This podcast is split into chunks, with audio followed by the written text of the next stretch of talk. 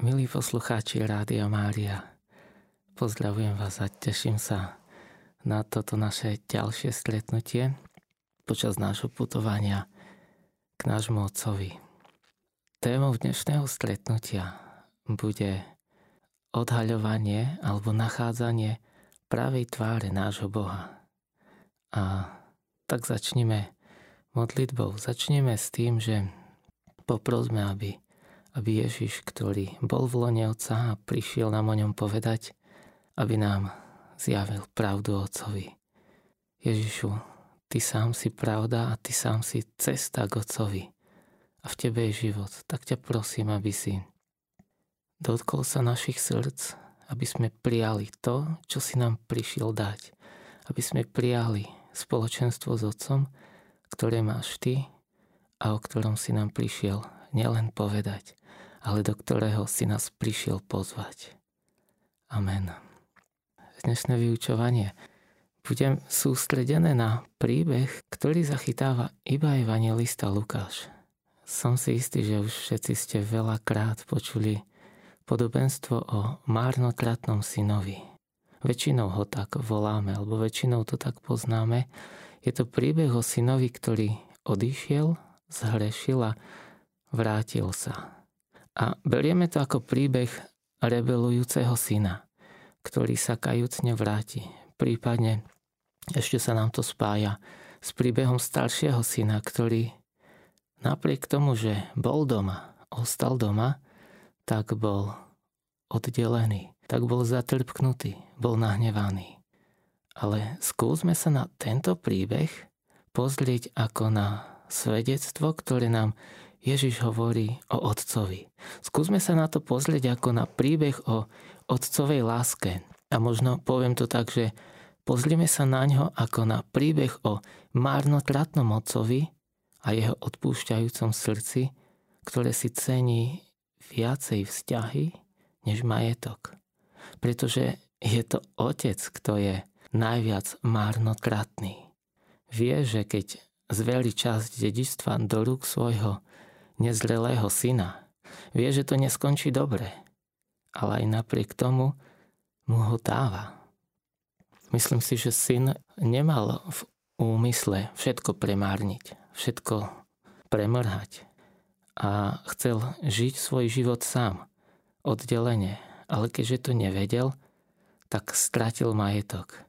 Lenže otec poznal svojho syna. On vedel, že nie je zrelý. On vedel, že nevie hospodáriť. A predsa mu to dedičstvo dal. Nedáva mu však iba dedičstvo, ale dáva mu predovšetkým súcit. Dáva mu odpustenie a milosť vtedy, keď si to vôbec nezaslúži. Ako by sme sa zachovali my, keby, keby za nami prišiel náš syn, naša dcéra a povedali, že daj mi dedičstvo už za nášho života. A pritom by sme vedeli, že, že náš syn alebo naša dcera nie sú zreli, nie sú zodpovední, nevedia ešte spravovať. Myslím, že otec vedel, ako to skončí. Ale napriek tomu bol ochotný obetovať majetok, pretože mal nádej, že keď sa materiálna istota pominie, keď, keď syn všetko stráti, tak vtedy začne prehodnocovať svoj život na novo. Vtedy na novo začne rozmýšľať nad tým, alebo možno nie na novo, ale až vtedy, prvýkrát, začne sa zamýšľať nad tým a hľadať, pýtať sa a skúmať, že o čom vlastne život je. Ako to je? Ako to bolo, keď som bol doma? A kde som sa dostal teraz? A až vtedy začal syn prehodnocovať a premýšľať aj o svojom otcovi, prehodnocovať svoj vzťah k nemu. A, a toho pohlo k tomu, že sa vrátil. A táto nádej, táto možnosť bola za otcovým postojom. Práve táto nádej, táto viera, že môj syn ma bude hľadať. Môj syn nakoniec zistí, že materiálne zabezpečenie nie je všetko, nie je to najdôležitejšie.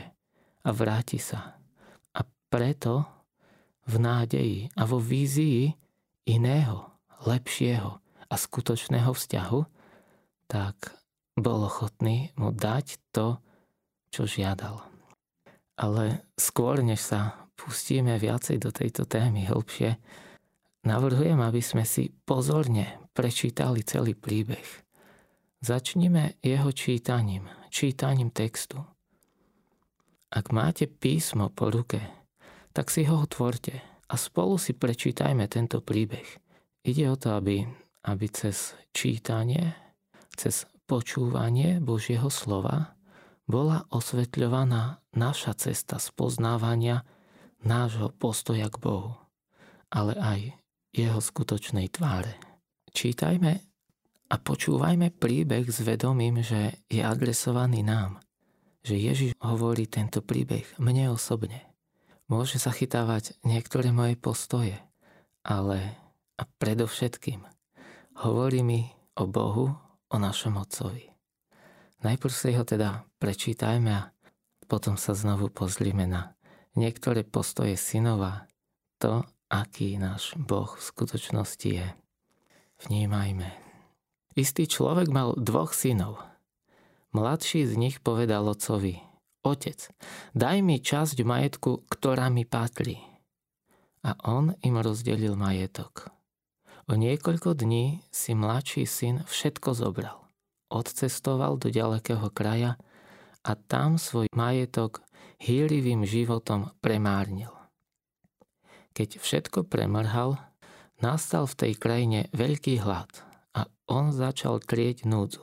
Išiel teda a uchytil sa u istého obyvateľa tej krajiny a on ho poslal na svoje hospodárstvo svine pásť. I zatúžil nasítiť sa aspoň s krukmi, čo žrali svine, ale nik mu ich nedával. Vstúpil teda do seba a povedal si, koľko nádenníkov u môjho otca má chleba na zvyš a ja tu hyniem od hladu. Vstanem, pôjdem k otcovi a poviem mu, otče, zhrešil som proti nebu i voči tebe.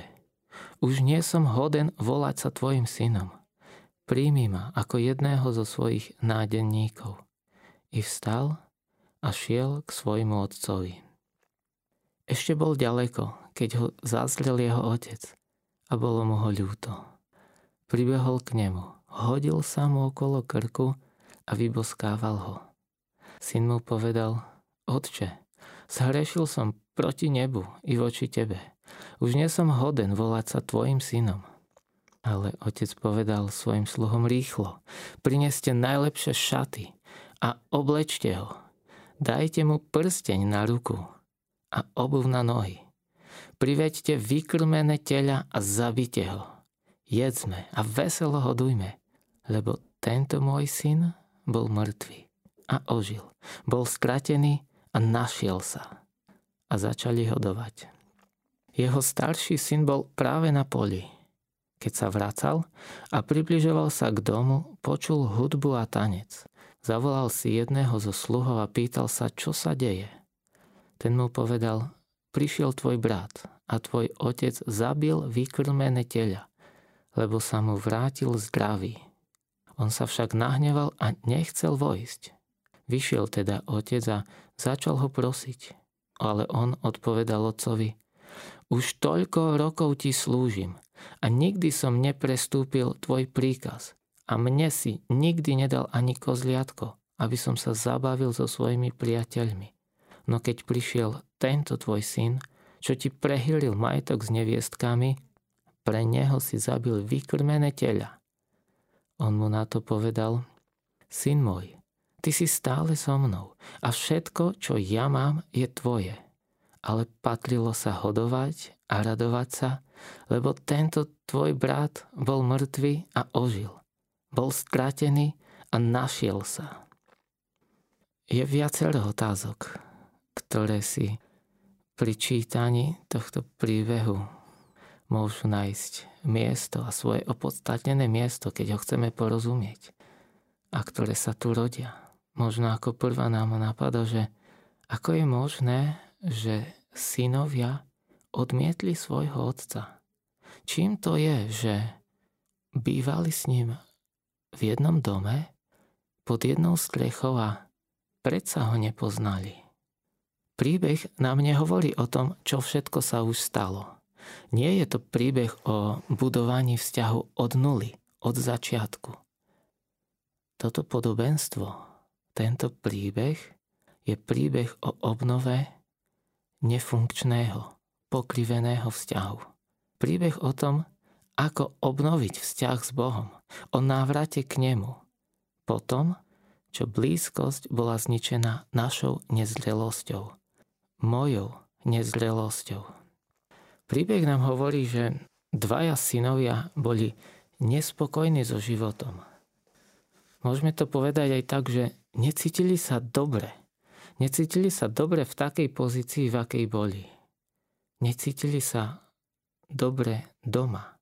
Doma to znamená nielen v priestore pod strechou, medzi múrmi budovy, ale doma v spôsobe života, v spôsobe fungovania.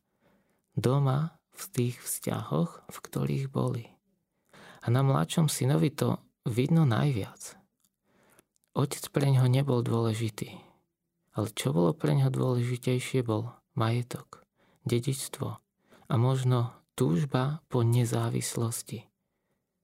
A toto všetko videl, že od oca môže mať. Môže to od oca dostať. A toto je niekedy aj obraz ľudskej nezrelosti. Nezrelosti mňa ako človeka, keď si nevážim vzťahy, ale viacej si cením majetok. A možno vlastné uspokojenie je mi bližšie než dobré a fungujúce vzťahy. Vidíme, že syn už nechce ostať pri otcovi a ani na tom mieste, nechce s ním nič mať. Čo ďalej z toho príbehu vidíme, že svoju nespokojnosť ani nevysvetľuje. Nehovorí nič o tom, čo mu chýba, po čom túži. Iba si žiada časť majetku, ktorá mu patrí a odchádza.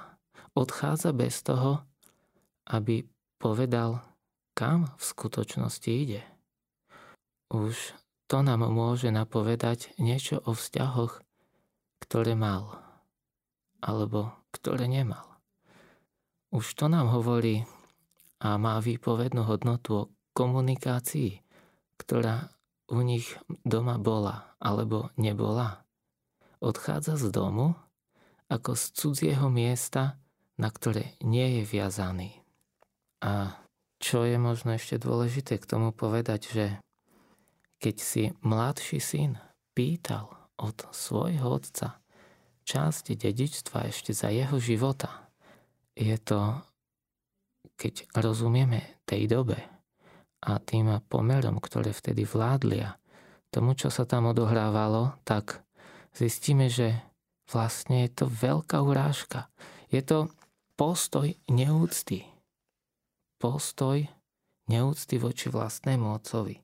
Pretože v kultúre tých čias a tej doby syn nemohol získať svoje dedičstvo skôr, než otec zomrie. Ale tento syn aj napriek tomu ho si ho pýta. A to znamená, ako keby hovoril, že otec, ja chcem, aby si už bol mŕtvý. A tu mi napadá to, čo myslím, že Nietzsche povedal, že Boh je mŕtvý. Vy a ja sme ho zabili. To nehovorí o tom, že Boh skutočne zomrel, ale hovorí o postoji človeka, ktorý nechce, aby Boh žil, ktorý ho odmieta. Ale vráťme sa naspäť k tomu príbehu a k tomu pozadiu. V tej dobe to bola obrovská urážka, to bolo prehrešenie proti štvrtému prikázaniu. Cti si oca a za takúto rebéliu, takéto odmietnutie otca, Židia kameňovali. Židia kameňovali takýchto synov ako trest za neúctu otca. Ale tento otec je iný. Náš otec je iný. Náš otec je márnotratný. Ešte skôr, než syn odchádza, otec sa ukazuje ako márnotratný, lebo dáva svojmu synovi dedičstvo. Dáva mu ho bez hnevu. Dáva mu ho bez odsúdenia a bez ohľadu na synovú chamtivosť a sebectvo. A to nám svedčí o tom, že ešte predtým, než syn odišiel, než všetko premrhal, ešte predtým, než uskutočnil uh, vonok svoj odchod, tak už vtedy mu bolo odpustené. Už vtedy mu jeho otec odpustil a už vtedy ho znovu prijímal. Inak by mu to dedičstvo ani ten majetok nebol dal. Keby sa na ňo hneval. Keby, keby k nemu nemal lásku, ktorá je viac ako majetok.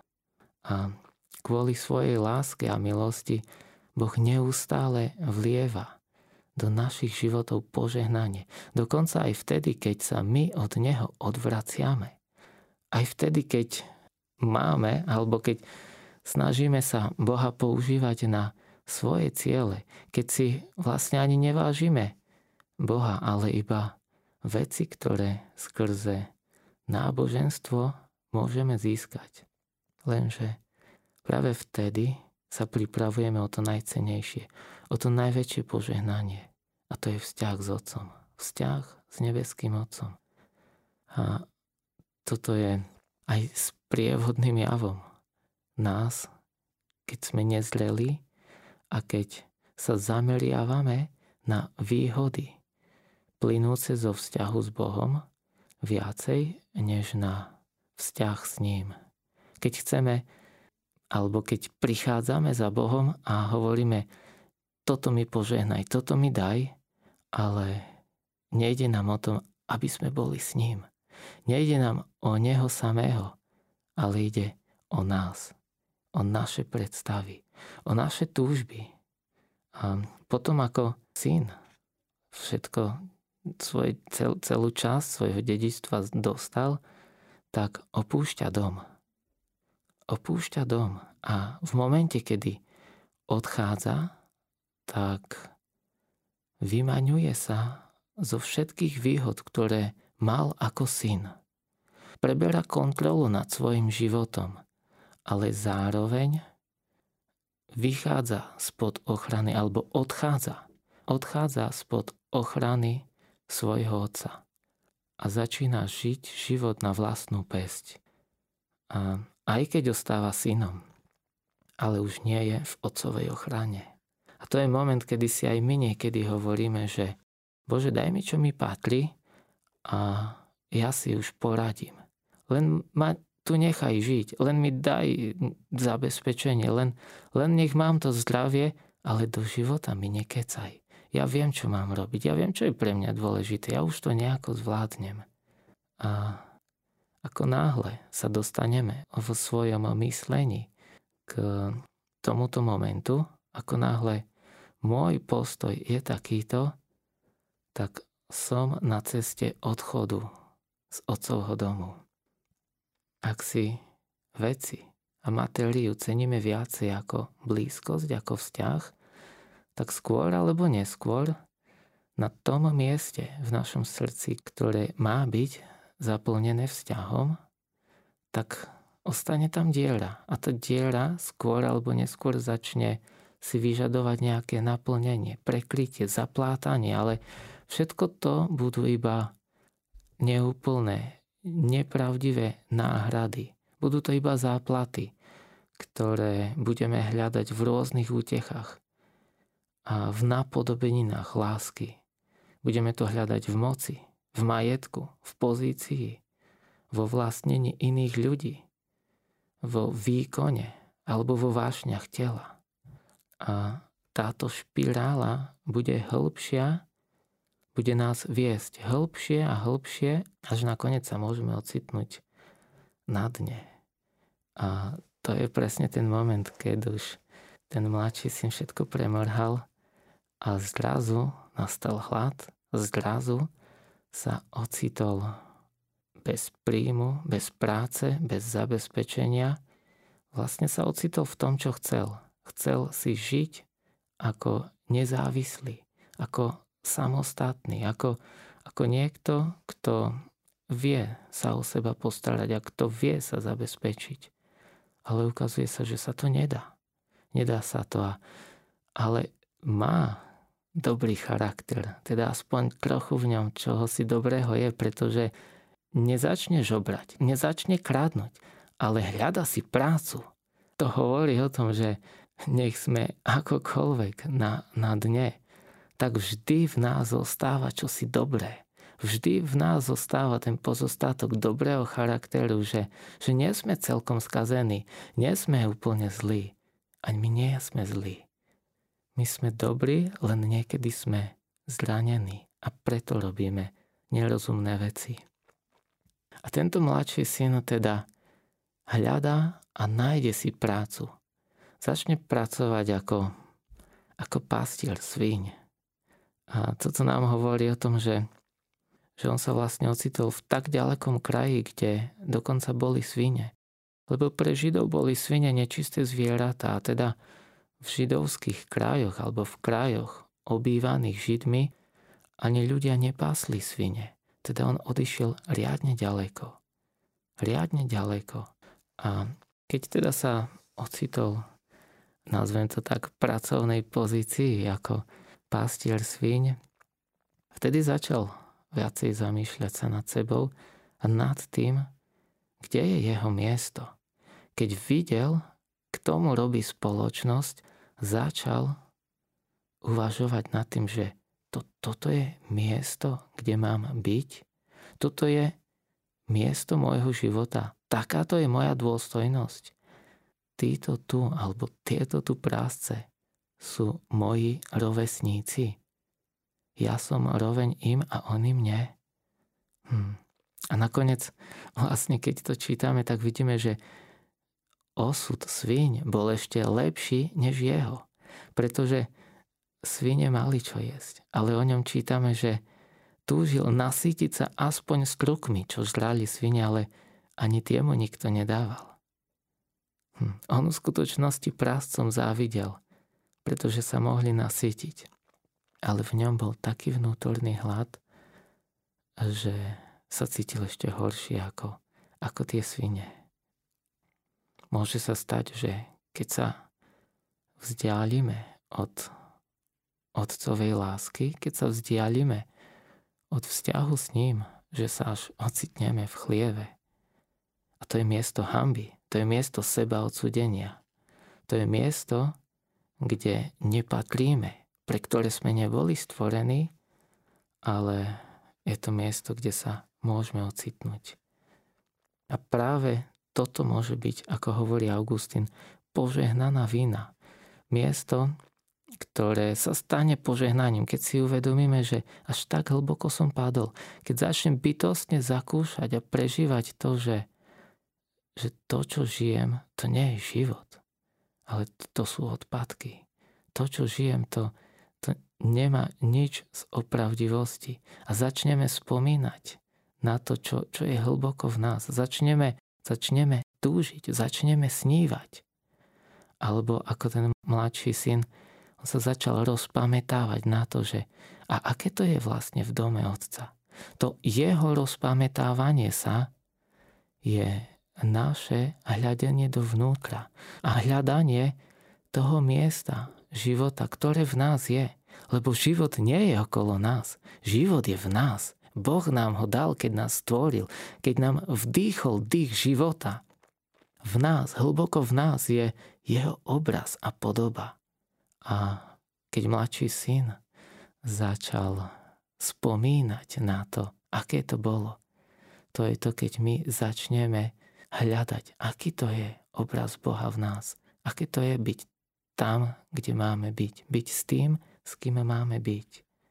A tak mladší syn vlastne začal spomínať na svojho otca a uvedomil si, že aj keď on ho opustil, tak jeho otec ho určite neopustil. Aj keď on bol schopný odvrhnúť oca, ale jeho otec by to nespravil. A tak jeho postoj taký sebestačnosti a nezávislosti začína sa meniť na pokoru a na otvorenosť. Postoj srdca sa mení. A toto je úžasné. Akú, akú lásku má nebeský Otec k nám. Ešte skôr, než syn odišiel z domu, otec mu odpustil, ale nie, že mu len odpustil, on na ňo čaká. A čaká, kým príde a keď príde, tak mu beží v ústrety. Je ochotný zanechať všetku svoju dôstojnosť a uteka, aby bol prvý pri svojom synovi. Čo je na tom fascinujúce je, že ako to Lukáš opisuje. To, čo Lukáš píše, je, že on pribehol k nemu. Ešte bol ďaleko, keď ho zazrel, ale pribehol k nemu a vyboskával ho. To, čo je nádherné na otcovej láske, je to, že je ochotný dať nabok svoju hm, dôstojnosť alebo nejakú formalitu a je bezprostredný vo vzťahu k nám, bezprostredný v prežívaní. Syn bol ešte ďaleko, ale keď ho otec zazrel, bolo mu ho ľúto. Prejav súcitu. Bolo mu ho ľúto. Potom pribehol k nemu. Hodil sa mu okolo krku a vyboskával ho. Viete si predstaviť, že, že ktorý máte hospodárstvo a staráte sa o kravy, o svine a, alebo aj o ovce a, a v, vyjdete len z maštale. Páchnete tým všetkým. A syn, ktorý bol pastierom svíň, ako smrdel, ale, ale v tom príbehu otec sa mu hodí okolo krku. On nepozerá na to, že v akom stave sa syn nachádza. On vidí svojho syna. Toto je pohľad lásky. Láska, keď sa na nás díva, aj my, keď máme v sebe lásku, tak nevidíme na inom len tie jeho slabosti, len tie jeho nedostatky, ale to, čo vidíme, je, aký v skutočnosti je, aký môže byť. Vidíme tu jeho vnútornú hodnotu, vidíme jeho vnútornú krásu, čistotu, pravdivosť. A toto je nám ďaleko viac ako možno nejaký vonkajší nedostatok, možno nejaká chyba alebo, alebo charakterová slabosť. Toto prehliadáme, pretože láska vidí podstatu. Exupery hovorí, že to podstatné je očiam neviditeľné lebo správne vidíme srdcom. A toto je pohľad lásky. A toto je pohľad, ktorý má náš Otec na nás. Dialóg, ktorý vidíme medzi otcom a synom, nám hovorí o tom, že otec nechce, aby sme sa odsudzovali. Keď, keď stretne svojho syna, keď mu pribehne v ústrety, tak syn mu hovorí, otec odpust mi. Odpust mi ako som sa k tebe správal. Hovorí, odpust mi, že som zhrešil voči nebu aj voči tebe. Tu je veľmi dôležitá vec, že otec nedovolí synovi, aby pokračoval v seba odsúdení. Lebo syn mal pripravenú reč. On mu chcel povedať, že ja nie som hoden už volať sa tvojim synom. Ja som tak sa správal, ja som ťa zavrhol, že príjmi ma aspoň ako nádenníka. Ale náš otec Boh nechce, aby sme sami seba odsudzovali. Pre ňo sme vždy synmi a preto ho otec zastavil, nedovolil mu, aby vyslovil nad sebou slova seba odsudenia a hovorí sluhom rýchlo, prineste šaty, prineste prsteň, prineste obu. A čo to znamená priniesť prsteň, šaty a obu? Šaty to znamenajú obliesť si Krista. My, ktorí sme v Krista pokrstení, Krista sme si obliekli, hovorí apoštol Pavol. Dostať prsteň znamená, že ja som, ja som syn, ja mám dedičstvo. A dostať obuv znamená, že ja nie som sluha. Ja nie som sluha. A toto je postoj, ktorý má nebeský Otec k nám. Pre ňo my nikdy nie sme sluhami. My pre ňo nie sme sluhami, ale milovanými synmi, ktorým je vždy ochotný odpustiť, ktorých je vždy ochotný prijať, bez ohľadu na to, kde sme sa ocitli, čo sme spravili. On je ten, ktorý príjma. A čo postoj staršieho syna? Starší syn ostáva doma, ale on nie je doma. On sa u svojho otca cíti ako u zamestnávateľa. On si vlastne v skutočnosti zarába na jeho lásku, na jeho prijatie. Hovorí, že toľko rokov ti slúžim.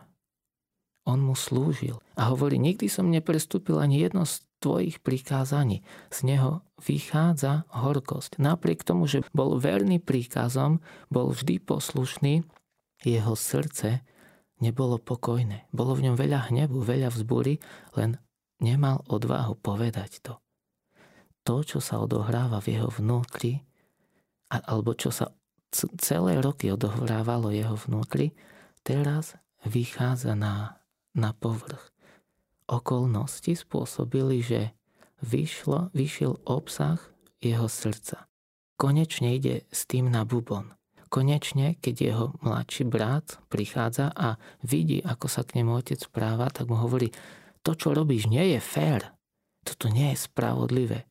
Ja tu driem a, a starám sa o zveľaďovanie a mne si nikdy nič nedal.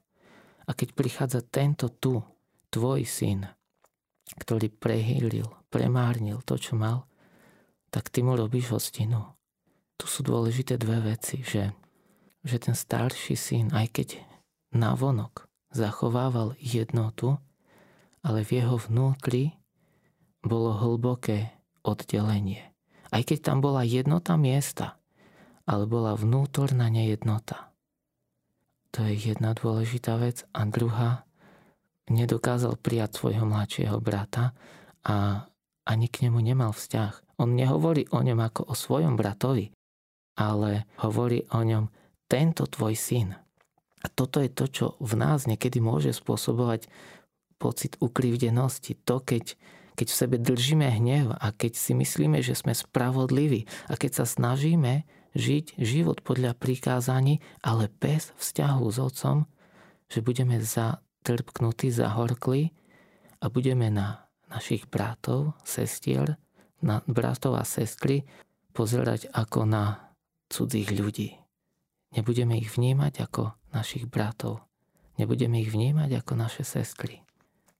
Poďme sa pozrieť teraz na skutočnú tvár Otca. Lebo tento príbeh je predovšetkým a predovšetkým o ňom. Obraz otca v tomto príbehu je kľúčovým nielen pre Lukášovo evanelium, ale je kľúčovým pre celú dobrú novinu, pre všetky evanelia, pretože Ježiš nám predstavuje Boha ako Otca. To znamená, že On je našim rodičom v tom najlepšom význame slova.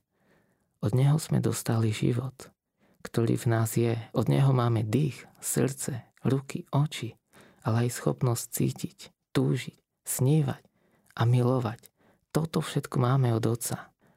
A Ježiš nám tu v osobe Otca predstavuje Boha, ktorý žije s nami.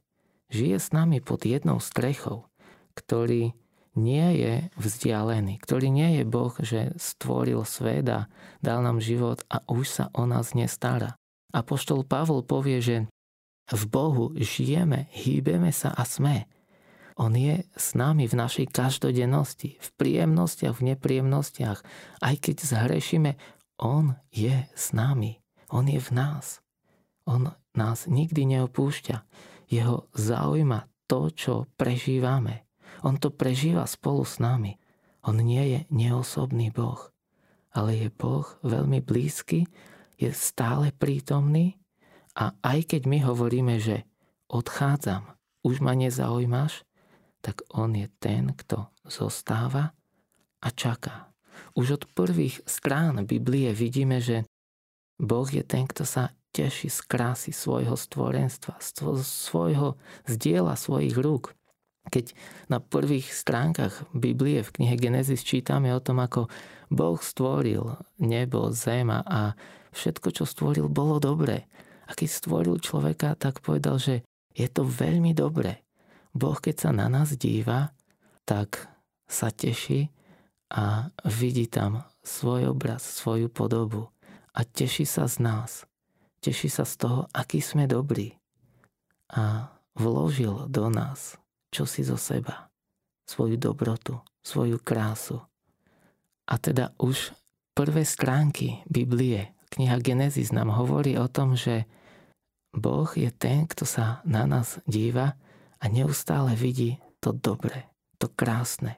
Je to Boh od ktorého sa aj my máme učiť správneho pohľadu na seba. Máme sa učiť dívať sa na seba tak, ako sa na nás díva On. Sme vyšli z Jeho rúk a preto sme dobrí, preto sme pekní. A náš Boh nie je výrobca šmejdov. My nie sme šmejdy. My nie sme nejaké nepodarené výrobky. Náš Boh je dobrý a čo robí, je veľmi dobré. A takto sa na nás díva. Pápež Ján Pavol I, známy aj ako pápež úsmevu, raz povedal, že ak náhodou tam hore v raji pán Boh má nejaký stolík, tak na tom stoliku je istotne moja fotografia. Stále ju má pred svojou tvárou. Je to úsmevné, ale vyjadruje to, že Boh sa na nás díva a On sa na nás chce vždycky dívať. Tak ako my chceme mať pred sebou obraz niekoho, koho máme radi, jeho fotku. A toto je pohľad Boha na nás. A tieto slova pápež Jan Pavol I hovoril ako svoj, svoje také dojatie alebo odpoveď na to, keď čítal u proroka Izajaša, že slova hľa, do dlani som si ťa vril. A možno, čo je, čo je také zaujímavé, alebo čo v nás môže vzbudiť otázku, že pokiaľ Boh sa takto na nás s láskou díva, pokiaľ nás takto bezpodmienečne príjma, ako je to možné, že nám dovoluje tak veľa? Ako je možné, že dovolil, aby sme ostali von a nevošli dnu? Ako je možné, že dovolil, aby sme premárnili všetko, čo máme? Mm. A je to, myslím si, že dosť kľúčové. Pretože to, čo nám Ježiš hovorí o Bohu, je, že náš Boh nechce násilím vnikať do nášho života. Náš Boh nám nechce brať slobodu. Nechce nám prikazovať. On nechce strach. On chce vzťah. Náš Boh nechce strach. On chce vzťah. A on nás nebude nútiť ani do toho, čo je dobre. On nám ponúka. A vidíme to aj v evaneliách. Koľkokrát Ježiš, keď za ním prichádzajú ľudia a pýtajú ho, čo si on, on, on im hovorí, že čo chceš? aby som ti urobil. On, on sa ich pýta, čo chceš, alebo hovorí, že ak chceš, on ponúka, on nenúti, on pozýva, ponúka. A toto je náš Boh, toto je náš Otec. Vo vzťahu k nám sa nikdy neriadi nátlakom. On nás nebude na silu držať pri sebe, aj keď sa mu budeme vspierať. Pretože v pravej láske nie je žiadne násilie. Alebo poviem to inač. Ak nie je sloboda, nie je láska. A poviem to ešte inač. Iba tam, kde je sloboda, tam je láska. Úplná sloboda znamená dokonalú lásku. A aj keď ho my nechávame, aj keď odchádzame, aj keď sa búrime ako starší, on nás čaká, aby sme vošli. On toto všetko je ochotný pretrpieť a vyčkať, kým sa otvoríme jeho milosti a vyčkať, kým prídeme k sebe a začneme túžiť po ňom. Svetý Augustín, ktorý mal búrlivý život, ale ktorý nakoniec našiel svoje spočinutie v Bohu, tak po svojom obrátení hovorí, že, že bol prekvapený z toho, ako ho Boh nikdy neprestal čakať a že je Boh tak blízko. A napísal, že neskoro som ťa začal milovať. Krása, taká stará a taká nová. Neskoro som ťa začal milovať. Ty si bol vnútri a ja vonku. Tam som ťa hľadal. Ty si bol so mnou, ale ja som nebol s tebou. Volal si a kričal, tak si prehlušil moju hluchotu. Skvel si sa, žiaril si a tak si zahnal moju slepotu. Náš Boh je trpezlivý a vychováva nás k vedomému a k slobodnému spôsobu života. A každú situáciu dokáže premeniť na požehnanie. A môžeme sa pýtať, že ak je naozaj otec taký dobrý, ako je to možné, že ho my odvrhujeme?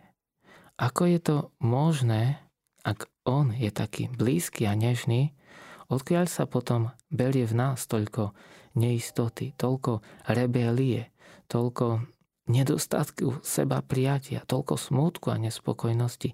Prečo odchádzame od Otca? Prečo zraňujeme Jeho i nás samých?